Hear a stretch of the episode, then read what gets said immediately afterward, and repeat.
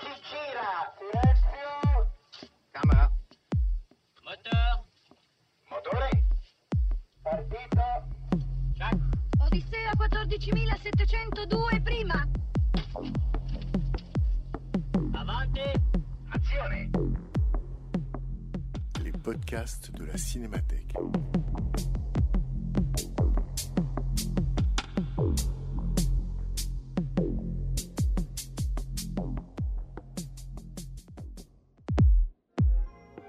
Avril 2015, le cinéaste Cédric Anger et le critique de cinéma Jean Douchet s'entretenaient à propos de Orange Mécanique de Stanley Kubrick.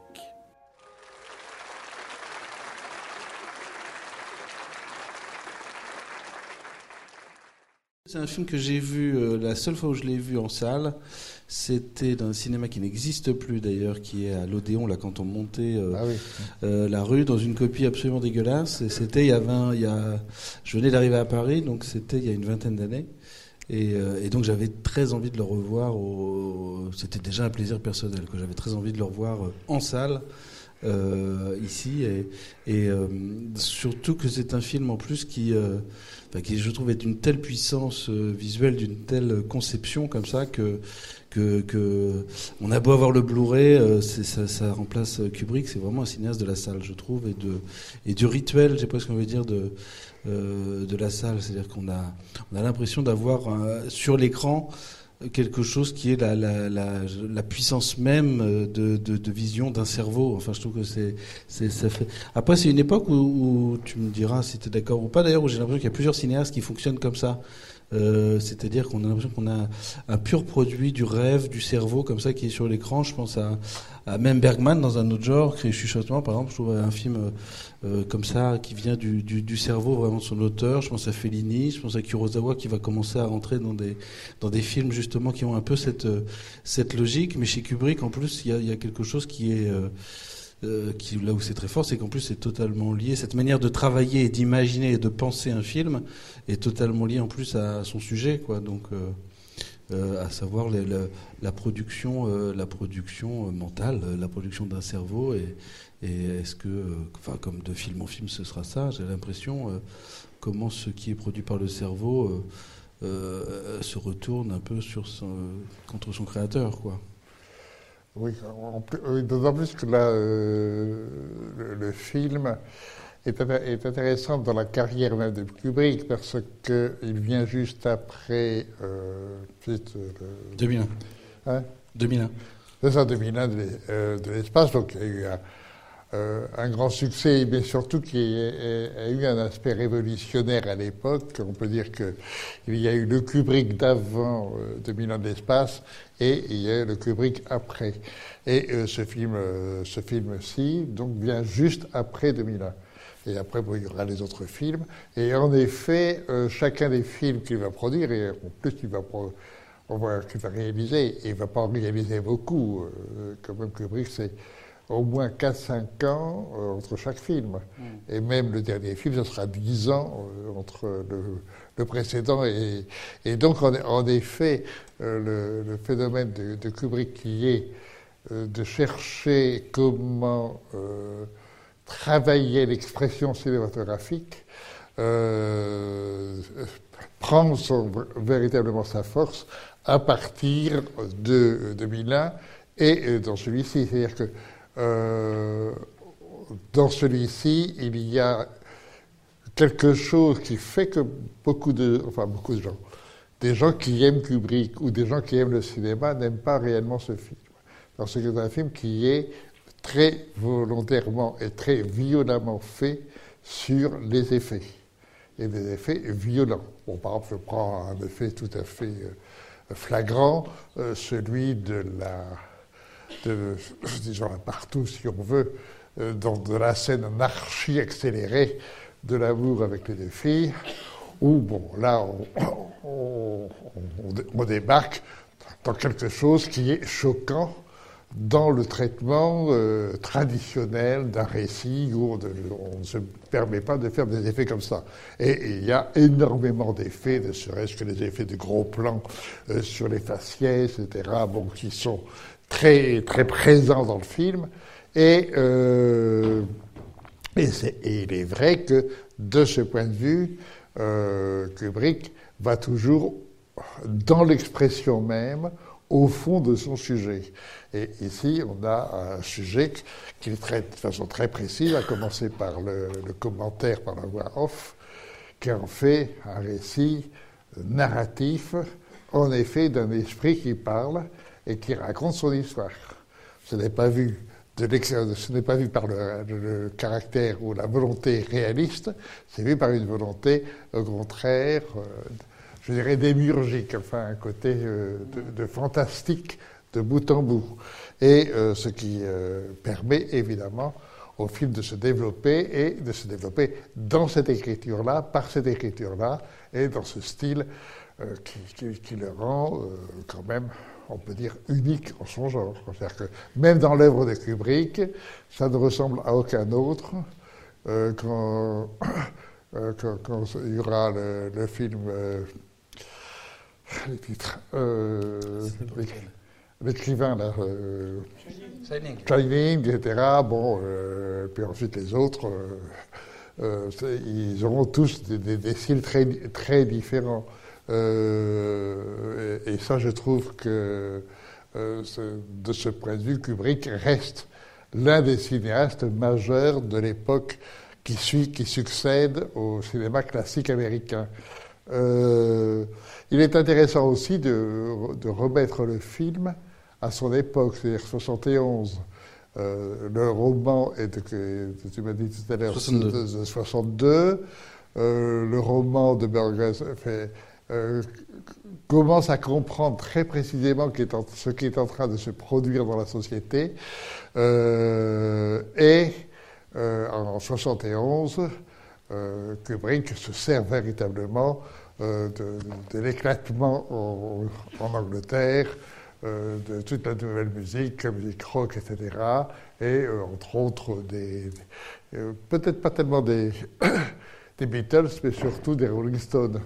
On sent très bien qu'on est, dans cet esprit-là et que d'un seul coup, le regard sur une nouvelle génération qui fait tout éclater, qui ne respecte plus l'ordre des choses, euh, on, va en jouer et donc il en joue. Enfin, il y a énormément de, de ce point de vue-là de citations dans le film euh, sur l'époque, cette époque-là et en particulier, j'adore le- les, les- pas les allusions, les, les projections des peintures, euh, des, des- des modes formels ou formalistes ou esthètes de l'époque, et en particulier chez la, dame au petit chat. euh, et, ça- enfin, tout le traitement de ce personnage est un traitement merveilleux. Bon.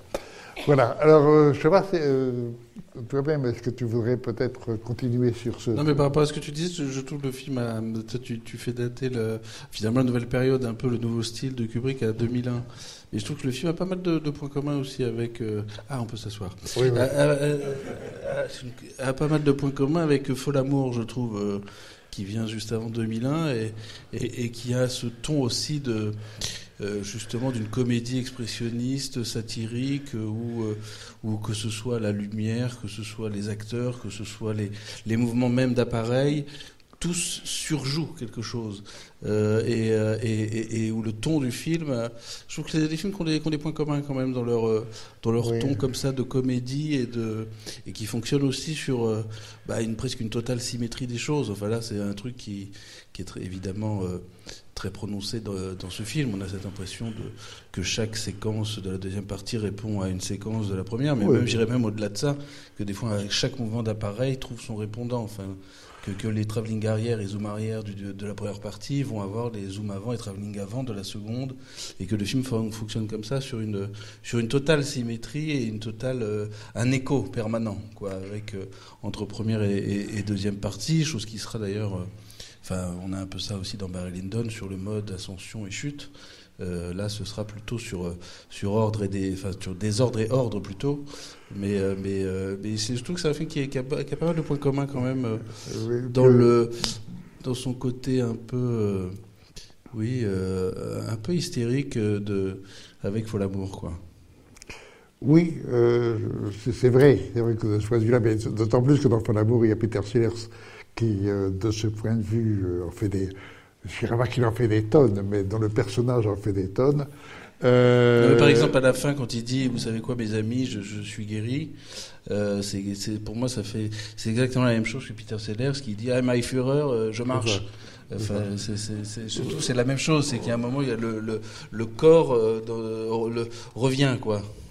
Euh, Oui, et- mais tu dis, par exemple, le, le- le problème euh, du jeu, de, bah, de toute façon, le film, euh, comme beaucoup de films, est construit en, une, enfin, en une dualité, euh, en deux temps plutôt qu'une dualité. Euh, un premier temps et un deuxième temps. Bon, le premier temps, c'est la violence par le désordre. Le deuxième temps, c'est la violence par l'ordre. Donc, on a un parfait équilibre et le spectateur est censé à la fin choisir quelle était quand même, quelle est la violence la plus condamnable. Et euh, c'est celle où on s'ennuie, c'est la deuxième évidemment, c'est celle de l'ordre social. quelle est la meilleure musique Ou quelle est la meilleure musique, exactement. C'est-à-dire que c'est évi- c'est c'est évident que le film est un film qui est aussi est très dérangeant et euh, je trouve qu'à le voir 40 ans plus, presque 50 ans maintenant, enfin 40 ans plus tard, il a, il a une résonance, enfin il reste tout à fait d'actualité. Enfin, Euh, beaucoup, et en particulier j'adore à la fin l'entrée du politique à l'intérieur et enfin lui, notre, notre Alex, a enfin compris quel jeu il faut jouer en définitive dans la vie. Il faut jouer le jeu de l'hypocrisie absolue, la violence et dans la meilleure des hypocrisies. Euh, de ce point de vue-là, le, le- le film est parfait. Le, di- le discours reste quand même très violent, euh, en définitive. Et, euh, et je, et en voyant- je m'excuse dans ce moment, un petit détail personnel, mais lundi prochain, je dois présenter ça dans un lycée. Je commence à me dire, Ce film-là ah oui oui, ils s'en foutent. Après, Non, les lycéens sont contents, c'est plutôt, Voilà, les, mais- c'est plutôt les parents d'élèves. Ça va être curieux, oui. Bon, enfin, verra. Bon, euh, je sais pas, euh, d'autres réactions par rapport justement à, Kubrick, parce que quand même, euh, l'œuvre de Kubrick est une œuvre capitale dans le, cinéma, oui, je vous en prie. Euh, oui, bon, il y a quelque chose qui m'a étonnée. En fait, je l'ai vu là la première fois parce que j'avais vu ce film pratiquement à sa sortie. Et euh, là, je me suis dit quand même, c'est c'est assez impressionnant parce qu'il y a en fait, il y a, c'est comme si la violence était coupée en deux. Euh, bon, je m'explique. Il y a la, c'est-à-dire, il y a la violence des corps et puis il y a la violence du langage. Parce que le, langage d'Alex est, complètement, euh, enfin, je sais pas s'il est truffé ou, rempli ou azimuté de mots russes.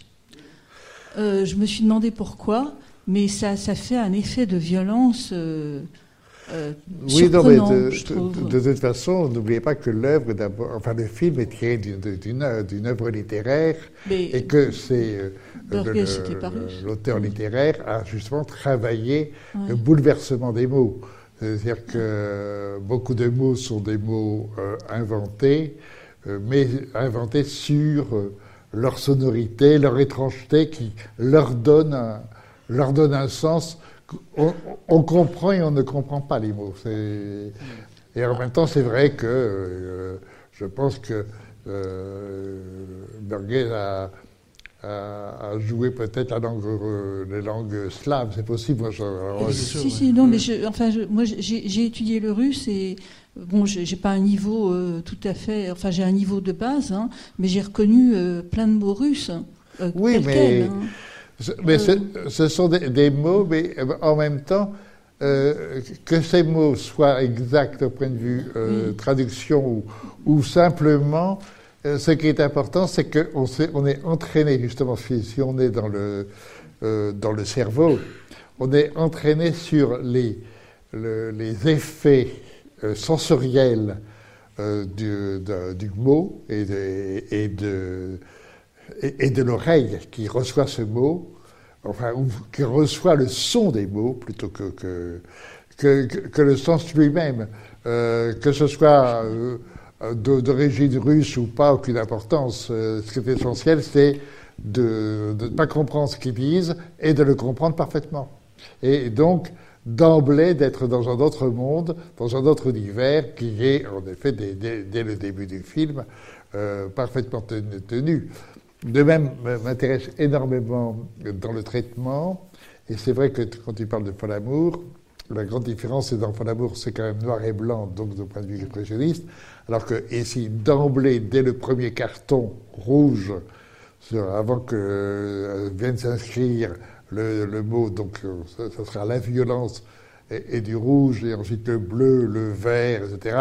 Et ensuite le traitement des couleurs dans le film, euh, avec en plus justement la citation de, de, de peintures, euh, de, de peintres modernes, etc., qui fait que on est dans un monde euh, où tout devient criard, où plus rien n'a de, euh, je dirais, de rapport avec euh, l'ordonnance et en même temps avec l'équilibre et en même temps aussi avec l'élégance, tout devient complètement faussé dans le, dans le jeu de représentation, que ce soit les lignes, que ce, par exemple, euh, tout à fait au début, vous avez par exemple d'un seul coup euh, une espèce de, de, enfin de, de peinture, si on veut, sur une peinture où on est euh, au XVIIIe siècle.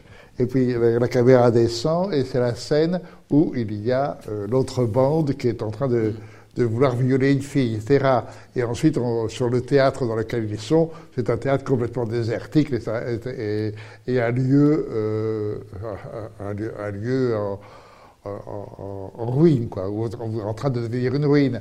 Euh, tout, est travaillé pour être dérangeant dans la représentation. Et en particulier, moi, je trouve, euh, en le revoyant comme ça, le, traitement des couleurs dans le film est, est- enfin, c'est c'est tr- très volontairement, comme tout le reste du film dans l'écriture, c'est très volontairement agressif.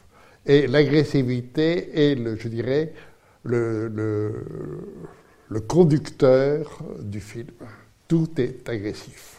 Et le spectateur doit être agressé favorablement, de façon euh, agréable ou désagréable, mais c'est ce jeu de l'agression qui, euh, qui a finalement abouti à cette fin magnifique où il suffit d'ouvrir la bouche, de se faire enfourner euh, la nourriture.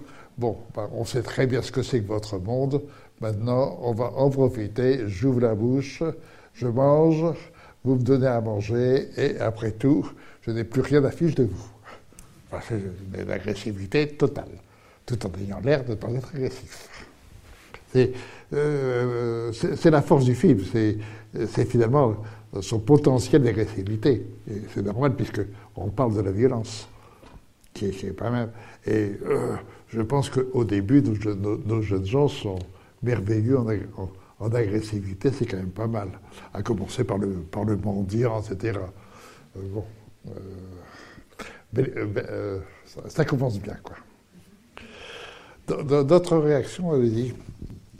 Non, mais c'est vrai que ce que tu dis, en tout cas sur, le- sur les couleurs, ça vaut pour la lumière. On a vraiment l'impression Oui, de, spots qui sont braqués comme ça sur chaque visage, qui rendent chaque visage monstrueux d'ailleurs. Et, euh, et, et- et même les lumières apparentes, enfin les sources lumineuses apparentes qui seront si joliment, entre guillemets, travaillées dans, dans Eyes Wide Shut à la fin, sur l'idée de, du, que- du- du merveilleux lié au fric, à des choses comme ça. Là, c'est vraiment purement euh, euh, des spots et des ampoules et des lumières quoi, qu'on a en plein, en, en plein dans les yeux. Quoi. Oui, avec un, un- un côté en plus, toujours au point de vue lumière, un, un côté qui est euh, qui frise la, euh, la, la sur, euh, la- comment ça s'appelle la- hein? Bon, j'entends pas. Surexposition Surexposition, c'est-à-dire, c'est, volontairement surex. Ce n'est pas agréable de ce point de vue-là. C'est-à-dire qu'on n'a pas euh, une image parfaitement euh, bien, bien, euh, bien en place. Tout, le, tout le jeu de lumière, et bon, euh, entre autres le moment de la représentation de, de notre Alex parfaitement assagi maintenant, euh, ou alors là, euh, le jeu de lumière, évidemment, est, est parfait. C'est-à-dire qu'on on joue à fond le, la- la- la- le surex Donc, euh, on est dans, enfin, on, on doit, on doit se, re- se sentir dans un univers de cinéma, fait à partir du cinéma, mais en même temps déformé à l'intérieur même du cinéma. C'est-à-dire que le cinéma, euh, ici, ne veut pas, euh, en aucun cas, donner la vérité du réel, mais en revanche, donner une- vérité d'une- du ressenti du réel, ou d'une, je dirais plutôt de l'agression même du réel. Euh, c'est- le, réel qui agresse. Ça, je trouve, Enfin, moi, la séquence que je préfère, ça, à chacun ses, ses- ses goûts, évidemment. Mais moi, c'est quand même euh, notre, euh, notre euh, gy- gymnaste euh, au petit chat. Ah oui. Je la trouve, je la la, la séquence, évidemment, avec cette grosse, ce gros sexe qui. euh, et, et là aussi, c'est- cette idée qui, qui- qui est très forte. Bon, c'est dans nos romans, c'est vrai. Mais euh, c'est merveilleusement mis en scène. et de toute façon, euh, le, discours est là. C'est-à-dire, on, on est dans une époque qui se croit libre, qui se joue à la liberté. Maintenant, euh, on, peut parler du sexe, etc. On en fait, un objet d'art. Et c'est en réalité un refoulement et une espèce de, de puritanisme absolu, tout en ayant l'air d'être extrêmement libre dans le sexe. Entre autres, le sexe. Bon, et, ça, de ce point de vue-là, euh, tout le film est fait, est fait sur cette idée-là, à commencer par ces espèces de, de masques au, ni- au- au niveau du sexe lui-même, euh, qui, euh, qui sont quand même. Les costumes même qui Le mettent en costume, etc. la paire de, de couilles. hein. Exactement, enfin, c'est c'est fait quand même entièrement là-dessus, en effet, sur la soi-disant source de la violence. Donc, euh, c'est- vraiment travailler sur, sur cette donnée-là, et en même temps, euh, euh, ce que je trouve très fort, c'est aussi le, le- moment où Kubrick quitte l'Amérique et vient s'installer en Angleterre. Donc il fait, en plus c'était normal puisque le, livre est anglais, l'auteur est anglais, donc il fait un film anglais et je le trouve très intéressant, le British vu quand même par l'américain, mais qui quand même fait tout pour être British. Et, de ce point de vue-là, je trouve magnifique le moment de l'arrivée du, mi- du- du ministre à la prison, euh, où euh, on a l'impression de voir le prince Charles, quoi, qui débarque. C'est tout à fait. c'est- remarquable sur le côté, euh, justement, euh, le- le caractère british euh, et la, violence dans les bonnes manières. Je trouve ça très. Là encore, une très, belle façon d'exprimer une société qui, euh, est, en train de se, mentir, enfin, ou de- oui, de se mentir, en fait. Oui, pardon. Oui, euh, pour continuer sur le jeu des couleurs, je trouve qu'il y a un moment où Kubrick s'amuse aussi, c'est lorsqu'il euh, fait passer la chevelure de la mer du jaune le plus vif Mais pardon, on voit La chevelure de, de la mer. de la Oui. mer, du- il l'a fait passer du jaune le plus vif au violet le plus euh, le, le- surprenant. le- le plus violette, oui. Voilà. Et alors, Euh, Jaune et violet sont deux couleurs opposées dans le cercle chromatique. Et euh, il change la couleur de sa chevelure de la même façon que les parents passent de la bonne conscience bafouée Ouais. au sentiment de culpabilité qu'on leur fait naître en disant bah, c'est quand même un peu votre faute si votre fils est devenu ça. Oui, mais il y a tout ça, mais il y a, il y a aussi, par exemple, une autre chose. euh, Sur l'intérieur, c'est- chez eux, c'est Oh, c'est extraordinaire. atroce, atroce. On dirait qu'un perroquet a vomi. Quoi. atroce. Mais moi, j'a- j'aime aussi beaucoup dans le côté anglais, euh, vu par un Américain, que, ce- que, que ça ne concerne pas, euh, tout le côté euh, homosexualité latente qu'il qui, qui a permanence. en permanence, avec en particulier quand même cette scène stupéfiante du, c'est pas du tuteur, c'est comment ça s'appelle un, L'éducateur. là. L'éducateur. Bon, sur la scène sur le lit, etc., c'est- stupéfiant et, et- et tout, et, est fait là, de, enfin, de façon sous-jacente, euh, euh, comme, si, comme si ça allait de soi dans cette société. Il, il y a, euh, de, de la part de Kubrick, euh, comme toujours d'ailleurs, une parfaite euh, intelligence euh, sensible, sensible du véritable état des, des- lieux.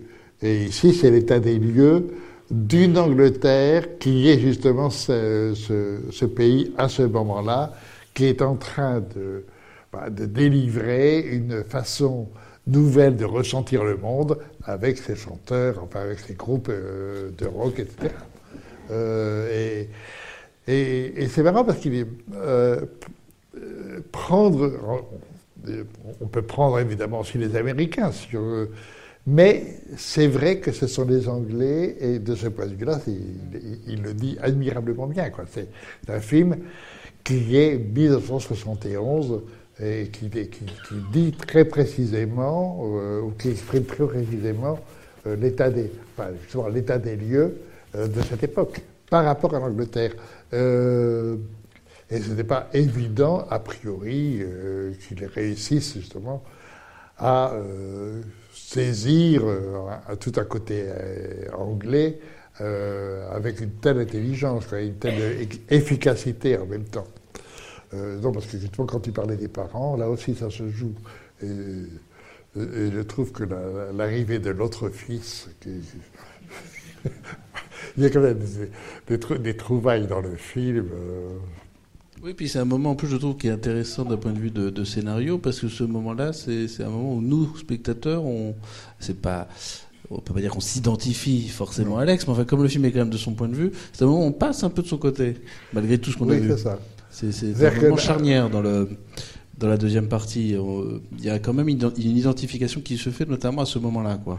Et, et à ce moment-là, euh, on, on va au fond euh, ressentir, faut pas non plus trop exagérer, mais enfin, ressentir que c'est pas bien de lui faire, de lui, de lui renvoyer la, la monnaie de la pièce. Que c'est pas gentil ce qu'on lui fait. Et comment tu vois, toi, les, euh, les visions qu'il a, euh, c'est-à-dire la crucifixion les- Il y a plusieurs fois dans le film, comme ça, il a des sortes de visions très hollywoodiennes, entre guillemets, très cinéma, de, de, de- Euh, où il 2000, se oui. voit, lui. euh, voilà, qu'est-ce que tu peux euh, nous dire un peu sur Ben ça non, mais alors là, il, il y aurait à, à faire sur le film euh, cinéma dans le cinéma. Oui, bien sûr. Euh, et ça, c'est très net, et en particulier, justement, le côté Hollywood dans. Qui est cité, de toute façon. Hein et qui est cité. Oui, qui est cité ouvertement. Dans une, une pensée universelle et en même temps très en même temps particulière qui est celle de l'Angleterre. Euh, et le cinéma, euh, et en particulier dans cette séquence quand même stupéfiante, euh, et, là, moi, je, crois que beaucoup d'entre vous avaient, euh, ressenti la chose, c'est-à-dire qu'au moment où on lui écarte, on lui écarquille les yeux, c'est qui est un, un grand moment, puisque normalement, quand vous allez au cinéma, c'est pour écarquiller les yeux d'admiration. Donc, on vous demande d'écarquiller les yeux au maximum, mais comme une sorte de, représentation euh, terrifiante et, mortifère euh, de la vision même du cinéma. C'est-à-dire que euh, la, représentation cinématographique, ça commence dire, par, des, codes tout à fait... ça commence par, le polar, etc. Enfin, euh, la succession des, des codes habituels au cinéma, mais d'un seul coup devenant, un supplice. Euh, il, y a, euh, à mon avis, une sorte, comme toujours chez Kubrick d'ailleurs, une sorte de, de criti- de critique interne sur le, biais que l'on utilise pour le récit. Et ici, le biais, c'est quand même, au fond, le cinéma lui-même. Et donc, comment, comment peu à peu on est pris au piège de cette représentation qui se retourne contre, dont la violence se retourne finalement contre nous, contre le spectateur. Et à la fin, il faut dompter ça et il faut en faire ce que, ce que, ce que l'on fait de, de, enfin, du cinéma ou de la télévision. C'est-à-dire qu'à la fin, il faut en faire un instrument politique et donc euh, se servir de l'œil pour, euh, bah, pour dominer politiquement et à ce moment-là pouvoir exercer la violence politique. C'est toute la fin du film, si- sinon on comprend, ce- le, le- film n'aurait pas de sens. Euh, le, le film est quand même une, une réflexion sur comment ça fonctionne nos sociétés. Et- Oui, vous voulez parler Oui, encore Il y, a- il y a un autre thème qui me Oui. paraît euh, assez intéressant à, à- à étudier, c'est la façon, et ça c'est assez récurrent chez Kubrick, la façon dont il exploite les- la bande sonore, et en particulier les morceaux de, de musique classique. Alors, je me souviens qu'un conférencier un jour ici avait décrypté la, la scène de la séduction dans, dans Barry Lyndon, expliquant comment les sentiments des deux personnages évoluaient en même temps que la tonalité du trio de Schubert.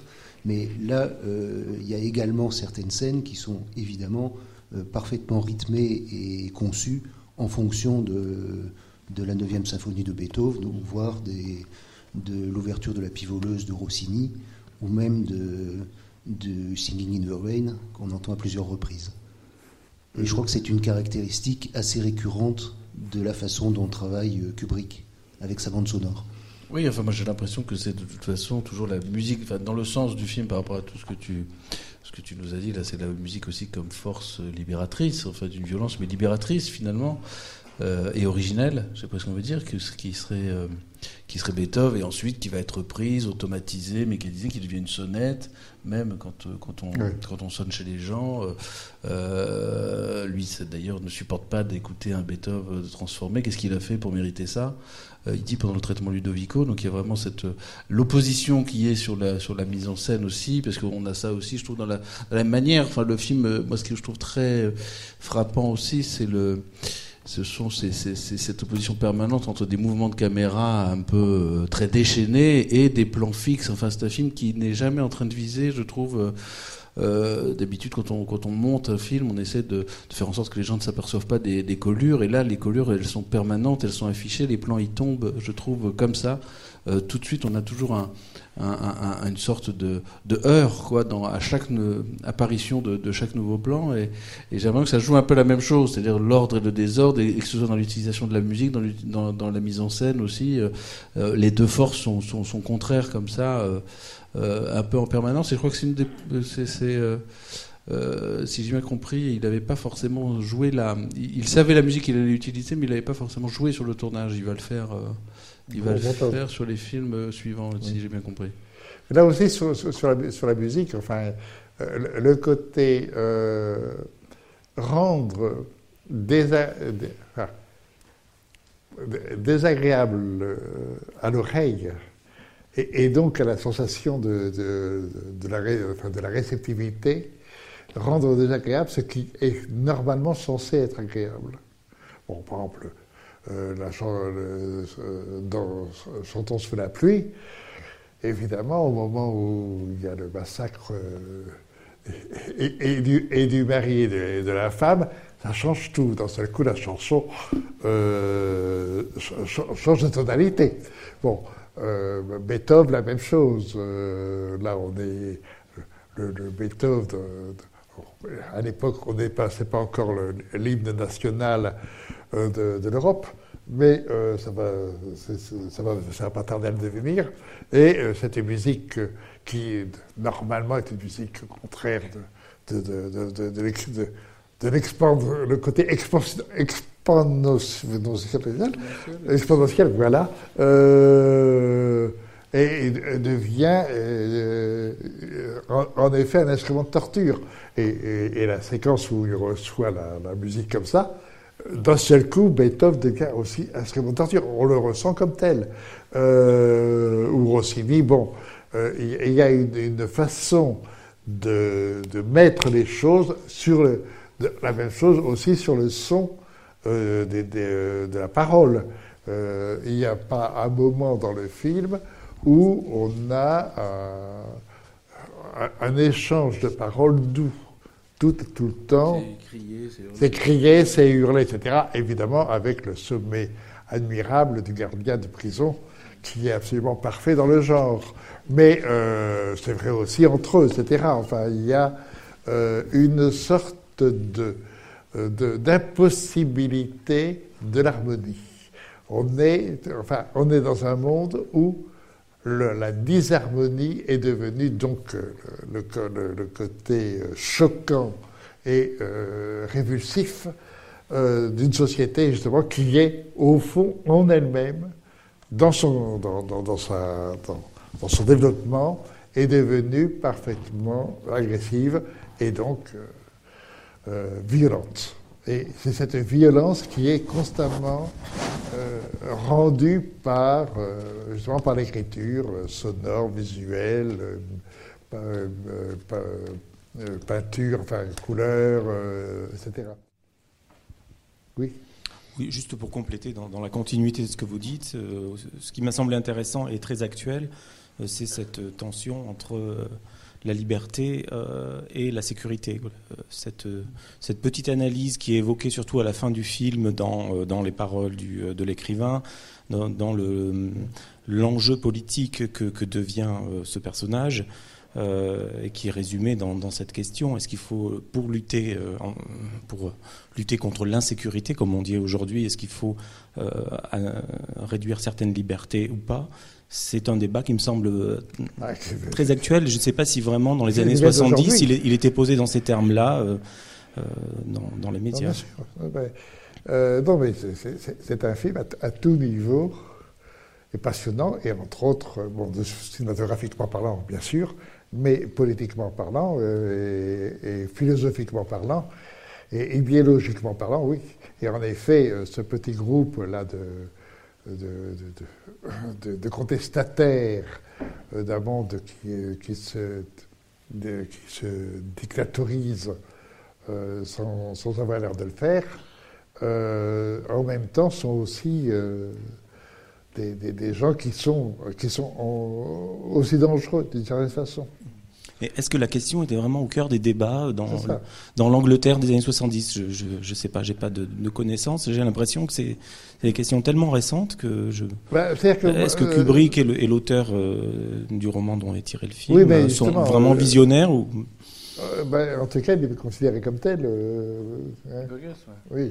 Oui, mais bien sûr. Ça, ça- ça- Ah, un des grands écrivains Quand anglais. on lit de- les, les- les- oui. les- quand on, la, la science-fiction est souvent travaillée néanmoins sur euh, la, question de la liberté euh, et, de- et des univers concentrationnaires ou pas. Enfin bref, c'est souvent travaillé là-dessus, la, science-fiction. Donc je pense que c'est normal que ça, que thématiquement le film aborde ça aussi, quoi. Mais c'est vrai qu'il est euh, particulièrement actuel dans dans, dans le euh, dans ce qu'il évoque. Moi, après, ce que je trouve des Dracula monstre, après, bon, enfin, c'est plus technique, mais c'est l'utilisation du, du grand angle dans le film qui est, qui, dont on a l'impression en permanence que les personnages sont dans des boîtes à chaussures, quoi.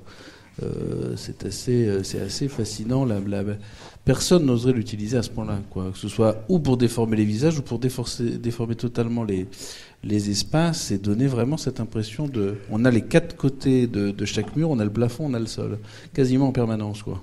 Oui, et en plus, avec toujours quelque chose de déformation. Enfin, de, il a Légèrement tra- déformé, oui. C'est ça, il faut toujours que ce soit déformé. Les bords cadres, notamment, sont souvent, tout d'un coup, il y a un, un- Euh, un élément de décor qui, qui change, oui. C'est-à-dire qu'en aucun cas, on ne peut justement rentrer dans le classicisme, puisque aucun cadre, euh, enfin, tout à l'intérieur du cadre, il y a déformation. Déformation par la lumière, déformation par la couleur, déformation par la par l'optique, etc. Et déformation par le jeu. Parce que Ah bah oui, euh, le, le côté outrancier du jeu euh, est quand même. euh, enfin, Je pense que c'est l'écrivain qui gagne à ce jeu-là, là, à la fin. Dans la dernière partie, on, dans le, Ah bah dans ça. le genre. je- ah, l'écrivain du film, d'accord. Oui, l'écrivain du film, oui.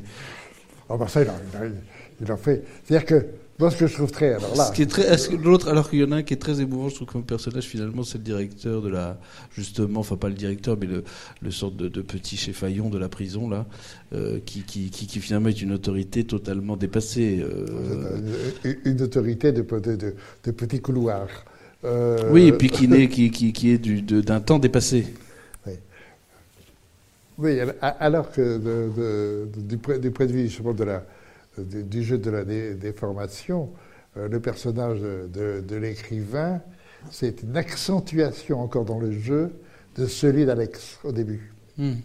Et Il y a plein de rimes visuelles. Et plein, plein, plein, c'est-à-dire que Oui. qui, qui, euh, chaque personnage, d'une certaine façon, euh, est le support euh, d'un autre personnage qui exagère encore un peu plus le et une sorte de comme ça de, de déperdition, de, de, détachement euh, des personnages. Enfin, on- n'est plus quelque chose qui existe, on est toujours quelque chose qui explose et qui se répand. Oui, je- quelqu'un veut parler là Pardon. Oui, c'était d'abord une, remarque. Vous dites effectivement Kubrick fait des films très différents, mais moi je suis étonné en le revoyant ce film des, passerelles qu'il y a avec les autres films. Bon, 2001 se termine sur un visage, on commence sur un visage. Hein. Il y a la question aussi du conditionnement qu'on va retrouver dans Ice White Shut et la question de la folie qu'on a dans, dans Shining.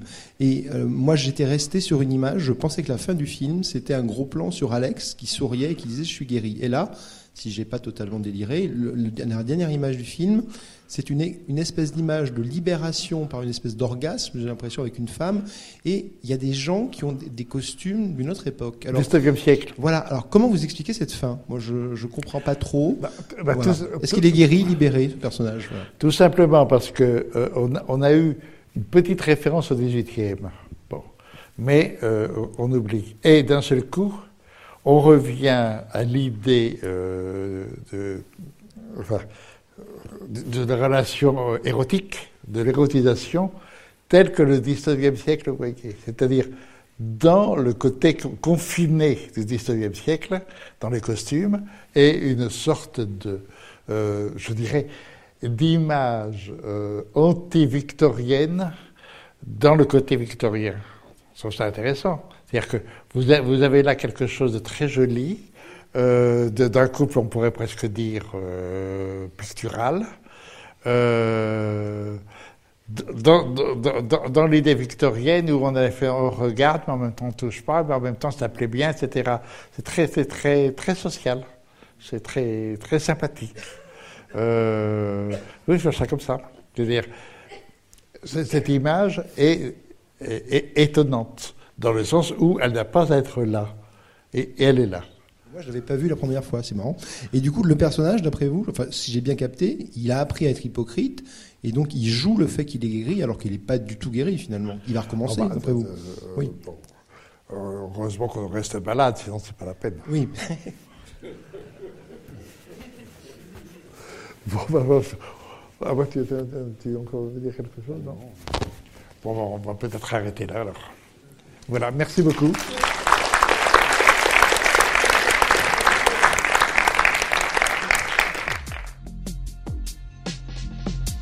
C'était les podcasts de la Cinémathèque française.